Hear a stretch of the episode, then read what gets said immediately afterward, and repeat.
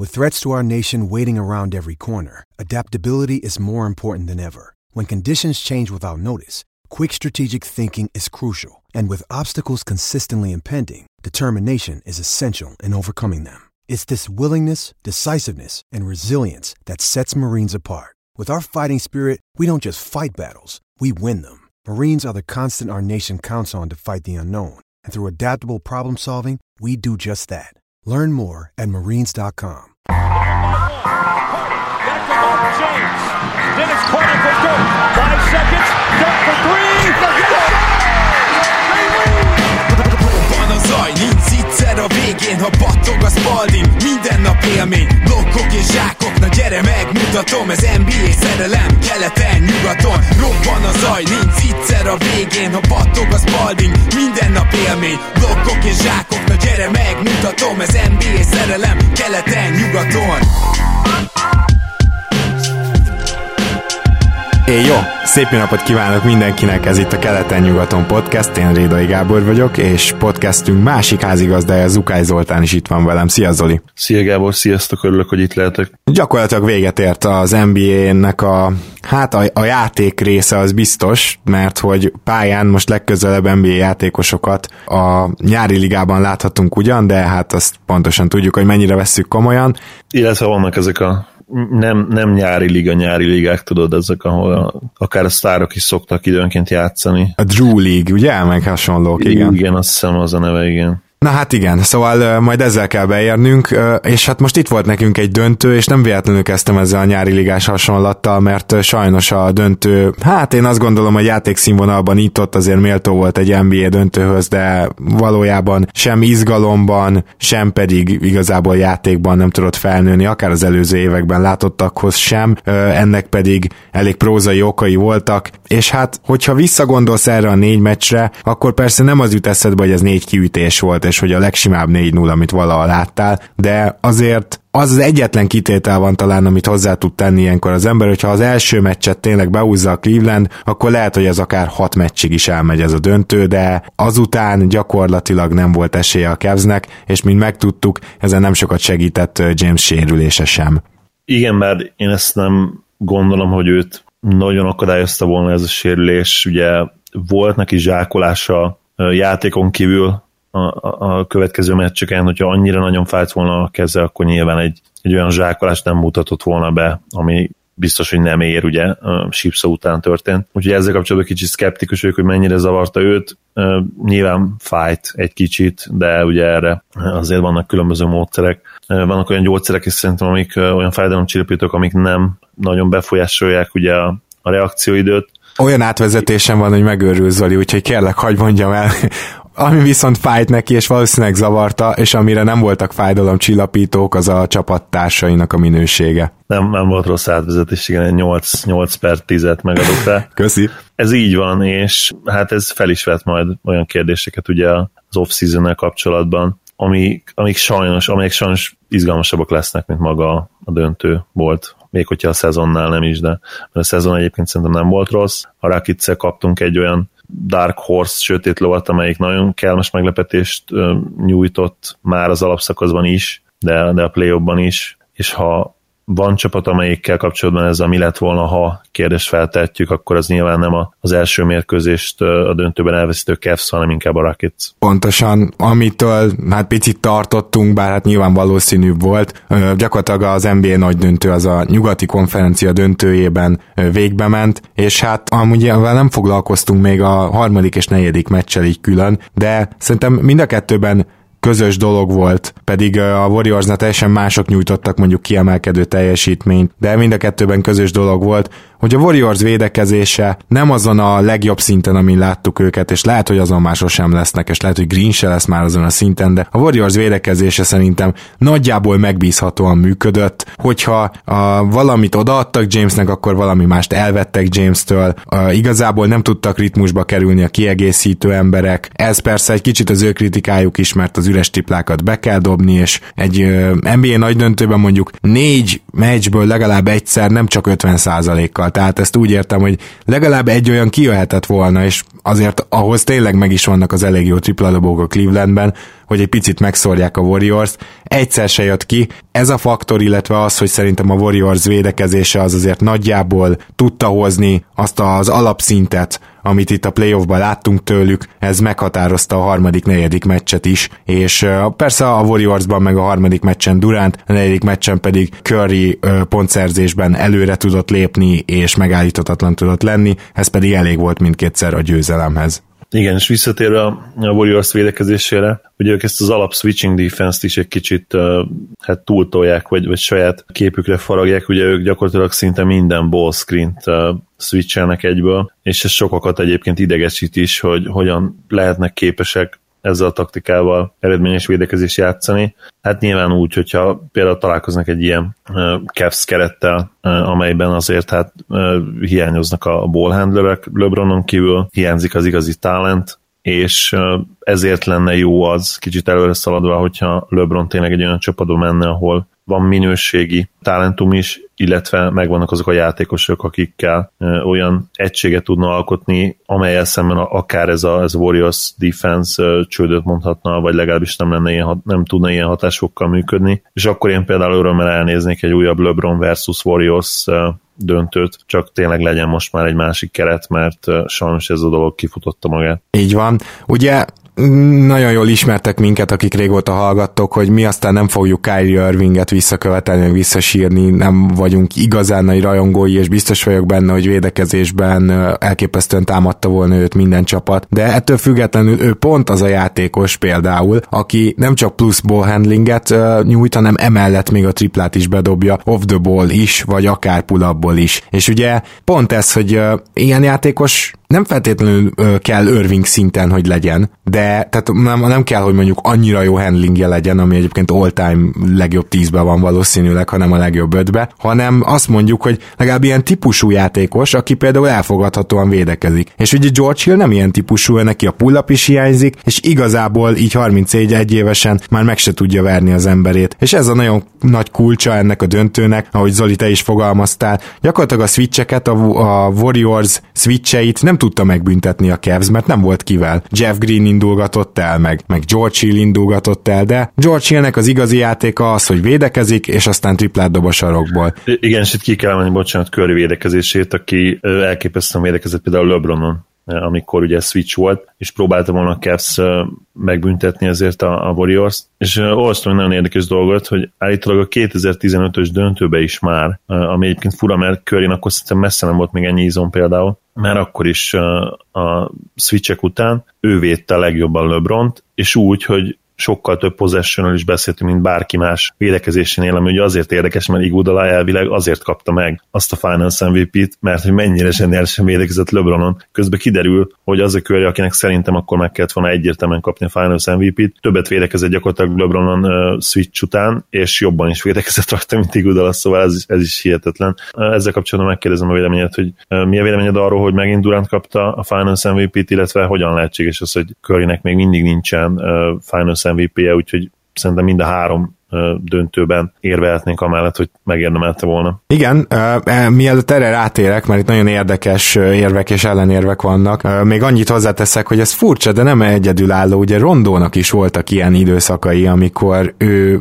fogta legjobban James-t az adott csapattából, és ez nagyon érdekes, hogy néha egy irányító, hogyha tényleg playoffba vagy, és már minden mozdulatát ismered az ellenfelednek, akkor néha egy irányító azért tud idegesítő lenni, mert ő bizony, bizony bizonyosan gyorsabb, mint egy hármas, még egy Jamesnél is, tehát hogy vagy legalább olyan gyors, ezzel alatt azt értem, hogy ha a megfelelő távolságot tart, akkor előtte tud maradni, és ugye ez pedig a betöréseket nem azt mondom, hogy megakadályozza, de hogyha utána ott jön egy segítség, egy besegítő, akkor azért az már mindenképpen egy úgynevezett contested, vagyis hát mondjuk úgy, hogy uh, megzavart uh, zicser lesz. Úgyhogy Igen, meg ami lehet még, hogyha meglátja ezt a meccsapot LeBron, akkor nála nyilván az esetek nagy százalékában az következik, hogy megpróbálja ugye beseggelni a, Igen. a védőt, ami egy periméter védőnek perimeter játékosnak, mint LeBron, még úgy is, hogy egyértelműen sokat fejlődött a back to the basket játék az évek során. Azért valószínűleg egy, egy alacsonyabb százalékú játék lesz, mint hogyha vagy betörne, vagy akár ugye eleresztené a, a triplát, vagy a középtávolítómban szintén elképesztően sokat fejlődött az évek során. Így van.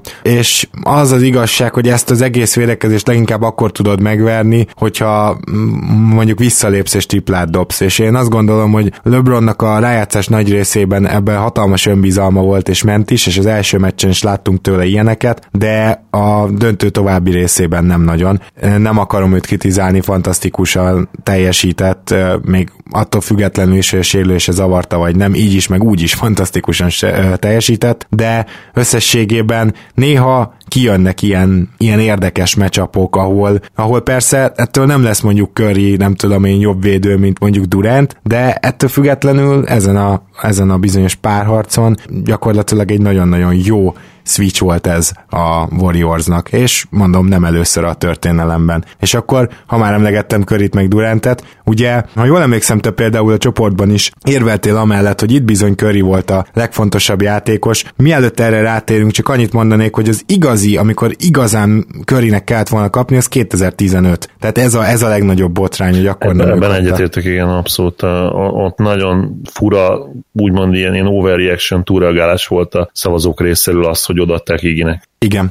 Viszont ugye az ideiben meg azért teljesen, tehát úgymond reális is Durant, hiszen minden statisztikában gyakorlatilag jobb volt, mint Curry, jobb TS százalékkal, több pontot szerzett, több lepattanót, több asszisztot, és azt kell, hogy mondjam, hogy ha most így Curry kapta volna, akkor ugyanúgy érvelhetnénk most amellett, hogy miért nem Durant. De az is kétségtelen, és nagyon durva, hogy még Dangdonék is, ugye Nate Duncan is azt mondta, hogy ő ugyan egyetért ezzel, hogy, hogy hát Durant jobb volt, tehát ő volt a legjobb játékos a pályán, de mivel ez, ez Curry miatt jöhetett létre, és Curry amúgy sem kapott még, ezért amolyan életműdéként ő rászavazott volna, ami... Ugyanígy, ugyanígy gondolom én is, és uh, ezt ellenérvekkel, hogy a Pándi Gergő volt egy vitánk, ezt valójában azért szét lehet cincálni, és, és például a Gergő is valószínűleg, a, tehát az ő érvelése, hogyha csak és kizárólag a száraz tényeket nézzük, akkor azért jobban ült, mint az enyém, de tényleg valahol, valahol ez lett volna igazságos, és ezért fáj egy kicsit a tavalyi, mert illetve nem fáj, mert ugye effekt annyira nem érdekel, azért érdekel, mert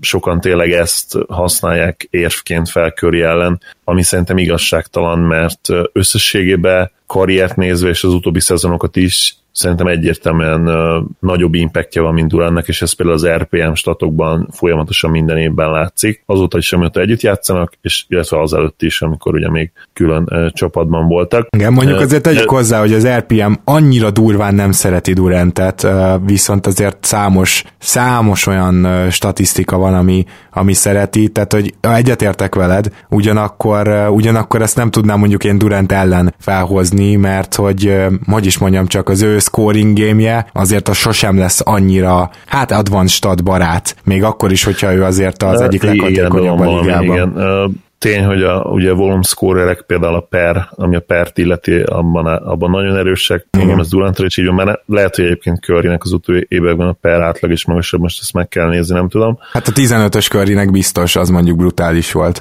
Neki biztos, igen, ő ugye a rekordért is versenyben volt egy ideig. És visszatérve a tavalyi döntőre, az, az lett volna talán még jó érvelés ott Curry mellett, hogy bár róstatokban azt hiszem akkor is Durant volt jobb, ott plusz-minus statokban, tehát advanced statokban egyértelműen Curry volt előbb, előrébb, és ugye idén meg, hát tényleg, hogyha csak a statokat nézzük, akkor semmi sem szólt Curry mellett, mert uh, ugye mind róstatokban, boxkor statisztikában, mind pedig ugye plusz, plusz-minusz advanced statokban jobb volt Durant egyértelműen, és itt érveltem vele amellett, hogy nem nagy minta, és hát persze, nem nagy minta, de ugyanakkor meg tavaly nyilván azért érveltem volna Curry mellett, mert az adminisztratja jobbak voltak a plusz-minusz, tehát ezért ez így nyilván nem fair, és ezt nem lehet megcsinálni. Egyetértek Nate duncan abban, hogy mindez nagy részt Curry gravitáció miatt lehetséges, és ez akkor is így van, hogyha az advanced most ez alatt a négy meccses minta alatt nem annyira szerették őt, nyilván a plusz-minuszra gondolok elsősorban advanced alatt,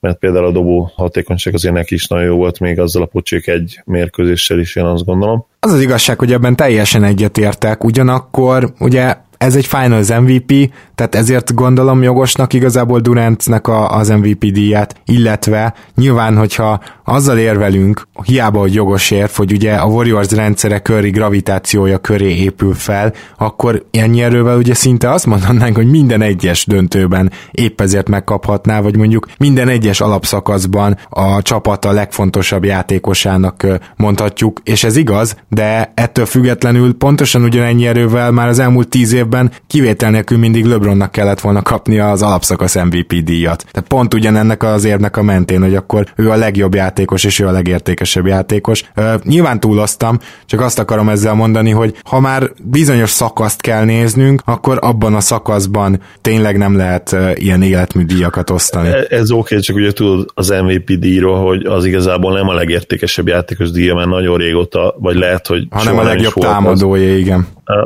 Igen, egyrészt ugye a védekezést sem feltétlenül sűzek annyira, plusz a legjobb csapat, legjobb játékos a hát díj, ez nagy igen. rész, tehát vannak kivételek, de az esetek többségében ez így van, és ezért lehetett például az, hogy, hogy egy Derrick Rose is kapott egy MVP díjat, vagy egy Allen Iverson, vagy akár Russell Westbrook a, ugye tavaly. Pontosan, pontosan, és hát tényleg lehet, hogy én mondjuk ugye a 2 MVP listámon, ami azóta is számomra a saját kis értékmérőm, tehát ott 82-82 ponttal hasonlóra hoztam ki Curryt és Durantet, és lehet, hogy mondjuk én labor körülmények között egy icipicit Durantet tartom jobb játékosnak, de ettől függetlenül itt kettőjük között egy olyan hát nem versengés, mert nyilván nem egymással versenge, versengenek, de egy olyan összehasonlítás van, aminek, hogy is mondjam, csak Durantnek ez a fajta ilyen scoringja, meg megállíthatatlan scoringja, ez, ez egy kicsit ilyen látványosabb, és évek óta látványosabb, meg úgy a playoffban is egy icipicit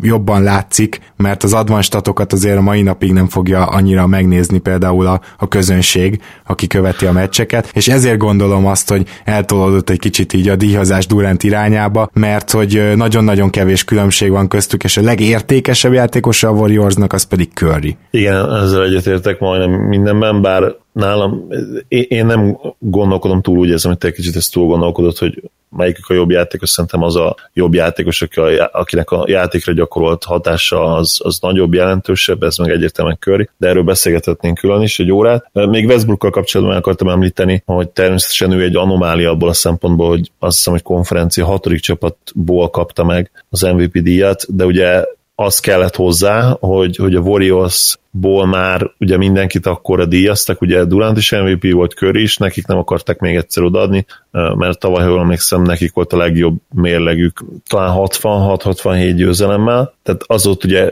kiesett, a Caps azt hiszem szintén nem volt talán annyira erős győzelmek számában, ugye tavaly is kicsit már az alapszakaszban, mert az idei szezon előtt is volt ugye ez a costing, és így uh, lehetett az, hogy, hogy tulajdonképpen szóba kerülhetett egy olyan játékos is, mint Facebook, és ugye ott kicsit túragálták azt a, azt a tripla-duplás átlagot, szerintem, szerintünk. Szóval ebből a szempontból meg nem volt anomália, mert a támadásban legbrutálisabb statokat elérő játékos kapta meg, még ha ebben az évben nem is a legjobb csapatból, de ehhez szerintem tényleg az kellett, hogy a Warriors legyen ott az első helyen, mert ha nem ők vannak ott, hanem mondjuk Hardenék már akkor is egy 65-67 meccset meg tudnak nyerni, szerintem ő kapta volna tavaly, és nem Westbrook. Biztos, amit tudjuk. Semmi, persze. És ha már a Warriors, kezdjük velük a búcsúzkodást, mert hogy Például Clay Thompson szerintem nagyjából hozta magát ez alatt a döntő alatt, és a playoff alatt is kifejezetten jól játszott, és Green, hát én biztos vagyok benne, hogy látjuk azt, hogy, hogy nem, nem biztos, hogy ez öregedés, de elhasználódás, nem tudom pontosan, nem hiszem, hogy védekezésben látjuk még egyszer a Defensive Player of the Year Draymond Green-t. Ettől függetlenül, hogyha ő mondjuk top 10 védő a ligában, és emellett tényleg kiválóan passzol, meg jól passzol a Warriors játékrendszerébe, akkor még ezzel a 30%-os triplával együtt is azt mondhatjuk, hogy őt is érdemes lenne nyilvánvalóan megtartani hosszabb távra, és ez lesz itt a nagy kérdés, hogy a Warriors vajon mit tud bevállalni, illetve ez a két játékos milyen engedményt ad.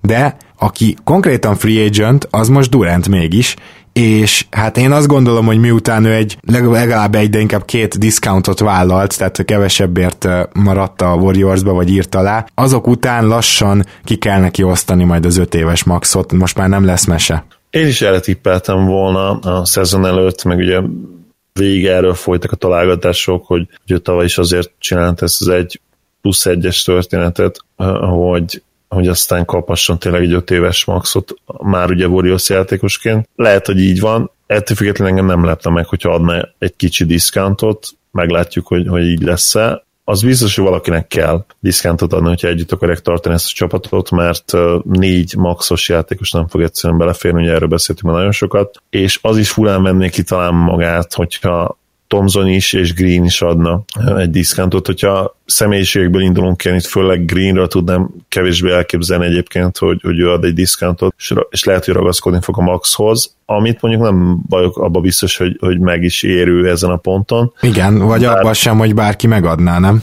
Főleg ezen a piacon. Meg hát nem tudom, lehet, hogy ha más nem, akkor már csak azért is, hogy a warriors elvigyék őt, lehet, hogy lenne olyan elvetemű GM, aki emiatt is megadná neki, mert nagyon sokan gondolják úgy a ligában, hogy Curry mögött nem Durant, hanem, hanem Green a legfontosabb játékos a Warriorsnak, és hogyha belegondolsz abba, hogy Durant nélkül nyertek 73 mérkőzést, és gyakorlatilag a net ratingjük még talán jobb volt a mostaninál is, akkor talán még el is fogadhatod ezt az érvelést. Nyilván azért valószínűleg nem igaz, mert, mert a play ban jön ki az, hogy mennyire fontos tud lenni Durant egy olyan meccsen, ahol nem estek be dobások. Ilyenkor azért neki oda lehet adni a labdát, és midrange-ből gyakorlatilag minden idők egyik legjobb opciója, vagy mondjuk Dörk után, vagy MJ után a második, harmadik legrosszabb esetben, úgyhogy azért ez nagyon nagy fegyvertény, hogyha ő ott van. De, de még mégis azért szerintem mindig benne van a GM-ekben ez, hogy Green mennyire nagyon fontos láncszeme a Warriorsnak, és hogy ő azért, én azt gondolom, hogy a mai ligában átültethető lenne egy másik, másik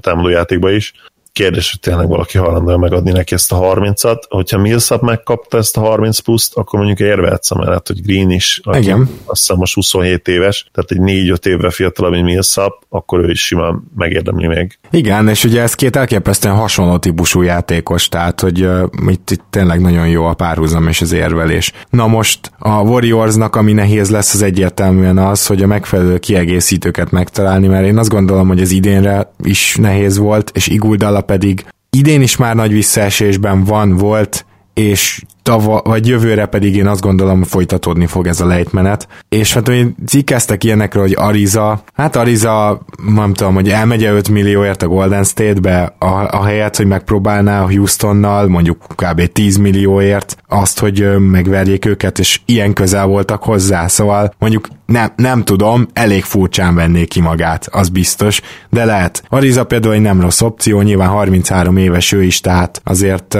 hogy is mondjam, csak nem egy ilyen következő 5 évre megoldom a pozíciót, de, de biztosan jól jönne. Nem tudom, hogy kiket igazolhat a Golden State, mert nagyon fontos lesz az, hogy meg tudják-e tartani Grint, és meg tudják-e tartani Thompson-t, és ha őket megtartják, akkor nem hiszem, hogy még itt ilyen 5 milliós játékosokat hoznak, aztán ki tudja. Szóval én azt gondolom, hogy a nyáron ö, már olyan lépéseket láthatunk majd ö, a GSV-től, amelyek a jövőbe is mutatnak, amelyek azt is megmutatják, hogy vajon milyen terveik vannak. Ami nagyon fontos lenne szerintem, hogy egy, egy 30-35 percre bevethető játékost hozzanak a draftról, ami valószínűleg azt jelenti, hogy egy, hogy egy college veteránról van szó, aki minimum kettő, de inkább három szezon már lehúzott, és több poszton bevethető. Tehát nyilván a legideálisabb az lenne, hogyha egy ilyen Kettes-hármas. Kettes-hármas, igen, vagy akár egy olyan játékos, aki, aki kettő-három-négyes poszton bevethető, jól dobja a triplát, és tud védekezni. Most a leírás alapján lehet, hogyha van ilyen játékos, akkor az, az már mérnek el a lotteryben. Például a két Bridges jut eszembe kb.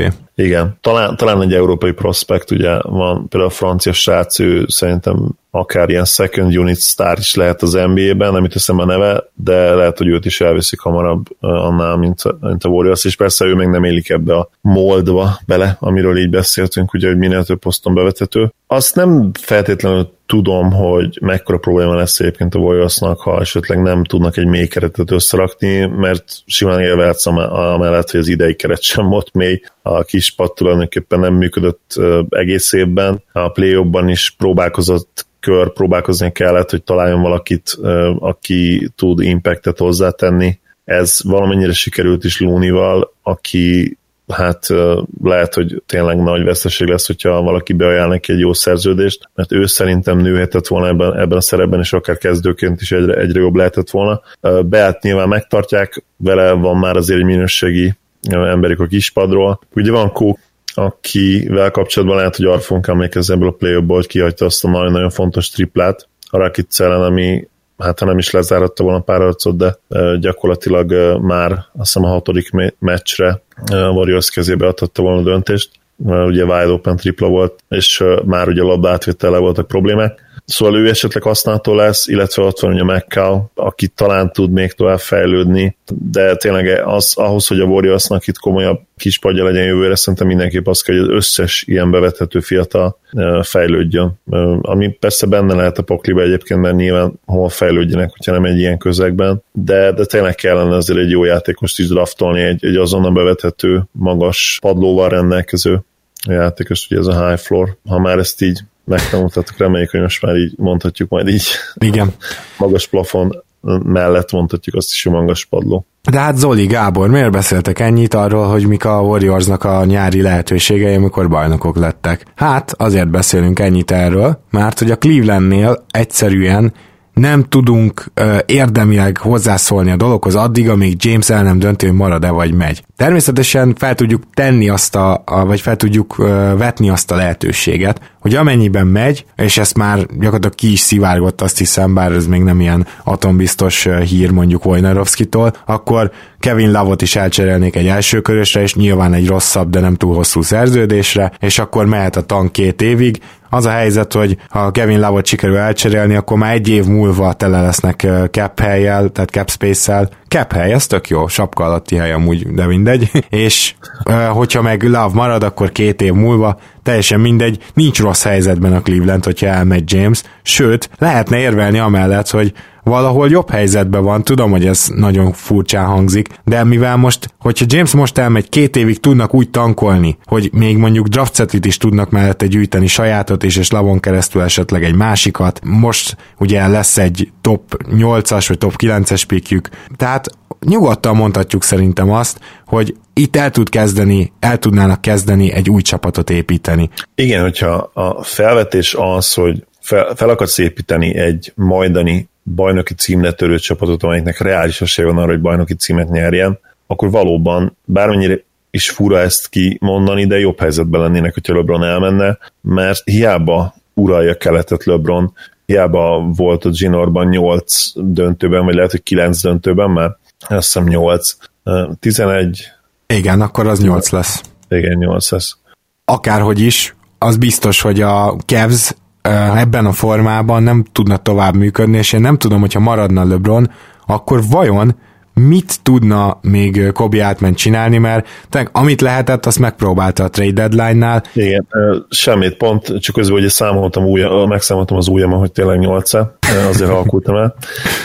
És azzal akartam ezzel gondoltot, hogy semmit, és tényleg mondom, bármennyire fura ez, hogy LeBron Zsinóban 8 döntőben volt, nincs esélye jelen pillanatban arra, hogy, hogy bajnoki csapat tagja legyen Clevelandben, mert ez a mag, ami most van, egyszerűen nem elég jó a, a nyugati gigász ellen, és most már láttuk előjeleit annak, hogy, hogy végre, végre, hogyha bármelyik másik keleti csapat uh, szurkolója vagy, valószínűleg a keletiek ellen sem lenne már elég. És hogyha most LeBron maradna, én már most betippelem, hogy, hogy jövőre megszakadna ez a nagy sorozat is, mert egyszerűen a Celticsben már lényegesen komolyabb lesz a kollektív talent, és nyilván a Philly is ott lehetne az esélyesek között, főleg, hogyha George-ot mondjuk meg tudnánk szerezni. Szóval Bocsánat, csak dolog... muszáj közbe, közbeszúrnom, hogy esetleg egy Messina vezette Raptors se felejtsünk el.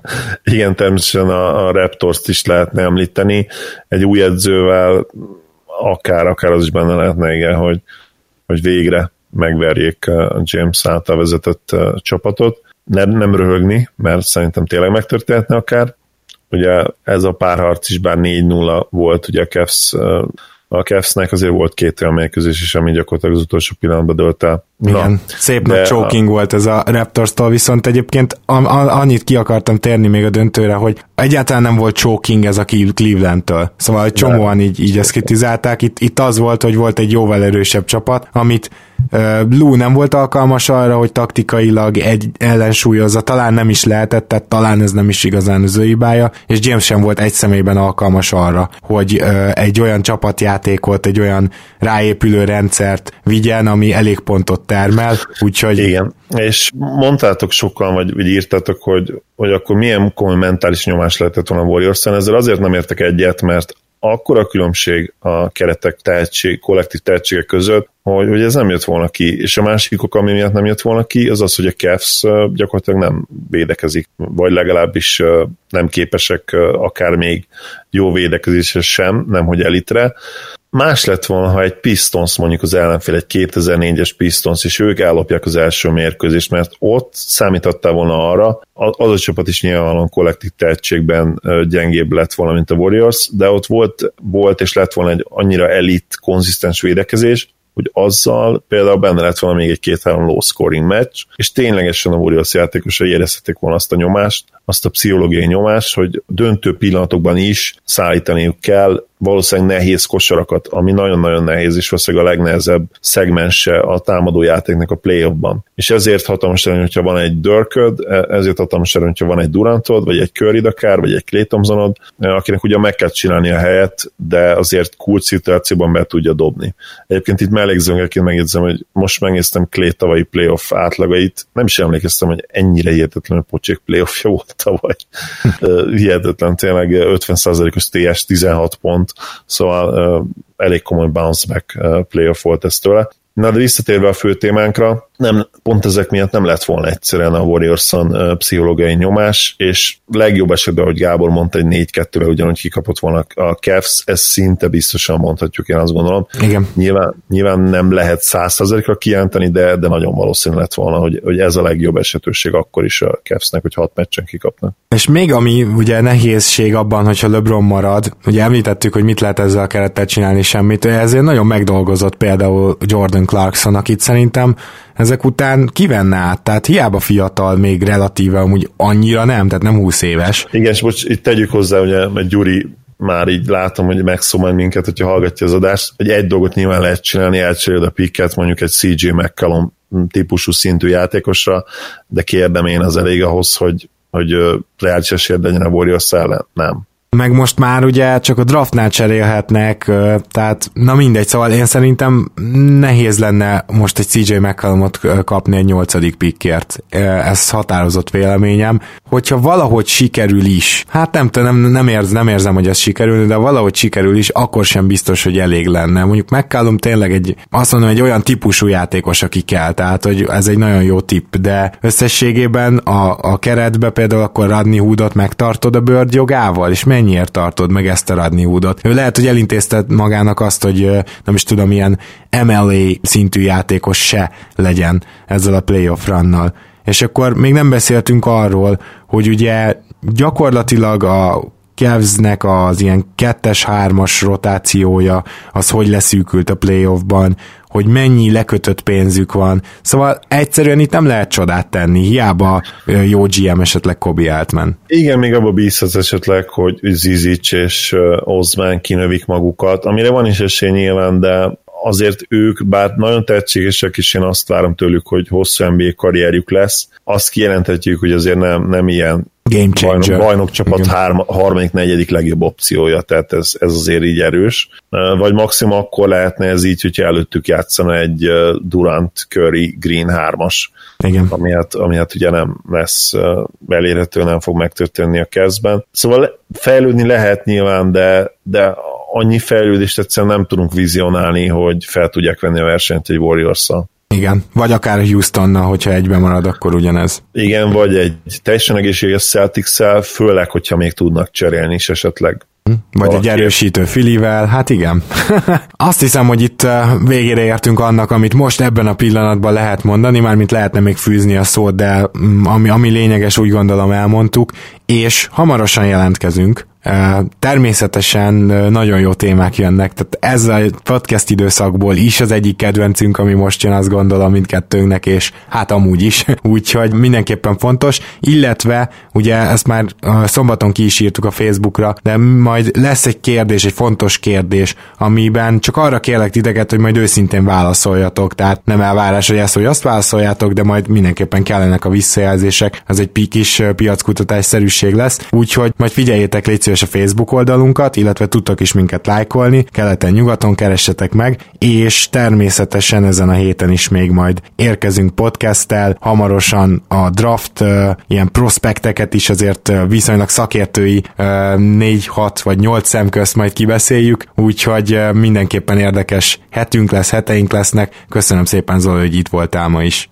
Én is köszönöm a lehetőséget, és igen, hát a szezon közben kénytelenek vagyunk a szezonnal foglalkozni, ilyenkor ugye már nem feltétlenül sok témát fel lehet dobni, és uh, itt vissza csatolásként a draftra lesz ez a draftadás is, amiről beszélsz, és én azért örülnék neki, hogyha egy, ha más nem egy ilyen féles, nagyon perces konkrét draftadást is össze tudnánk hozni a legjobb prospektekről beszélgetve egy kicsit. Ó, kifejezetten erre gondoltam most. Ja, hogy tehát nem a mokkos Igen, dolga. mert a mokk az nem 6-8 szem között lesz, hanem hogyha jól sejtem, inkább ilyen 12-14 szem között. Ja, igen, úgy szem, igen, hogyha duplán számoljuk a szemeket, igen. Valóban, és akkor már itt egy kis shoutout is Kovács Ádámnak, akire értelemszerűen, mint állandó draft szakértőnk számítunk majd. Ádám, megkeressünk, majd remélem, hogy rá fogsz érni. Köszönjük előre is. Így is van, és köszönjük nektek is a figyelmet. Sziasztok! Köszönjük a figyelmeteket, sziasztok!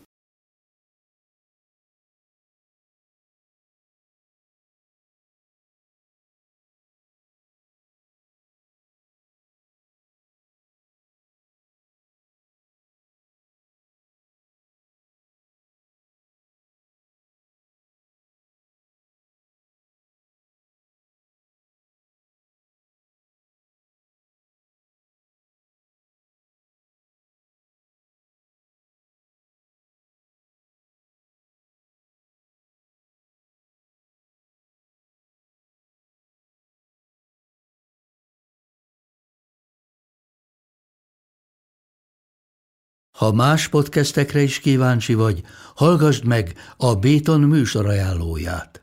El tudod képzelni, hogy a podcastet, amit éppen most hallgattál, fél év múlva már a mesterséges intelligencia generálja? Mi sem. De ha érdekel, eljött már a gépek lázadása. Hallgass bele az Embertelen podcastbe. Orsós Lajos vagyok, a műsor házigazdája. Egyelőre még élőben. Egyelőre. Fedezzük fel együtt, hogyan ismerkedik, randizik, mesél és vitatkozik Betty és Péter, két teljesen mesterséges intelligencia. Lajos, a podcast címét mond még egyszer, Léci. Oké. Okay. Embertelen podcast.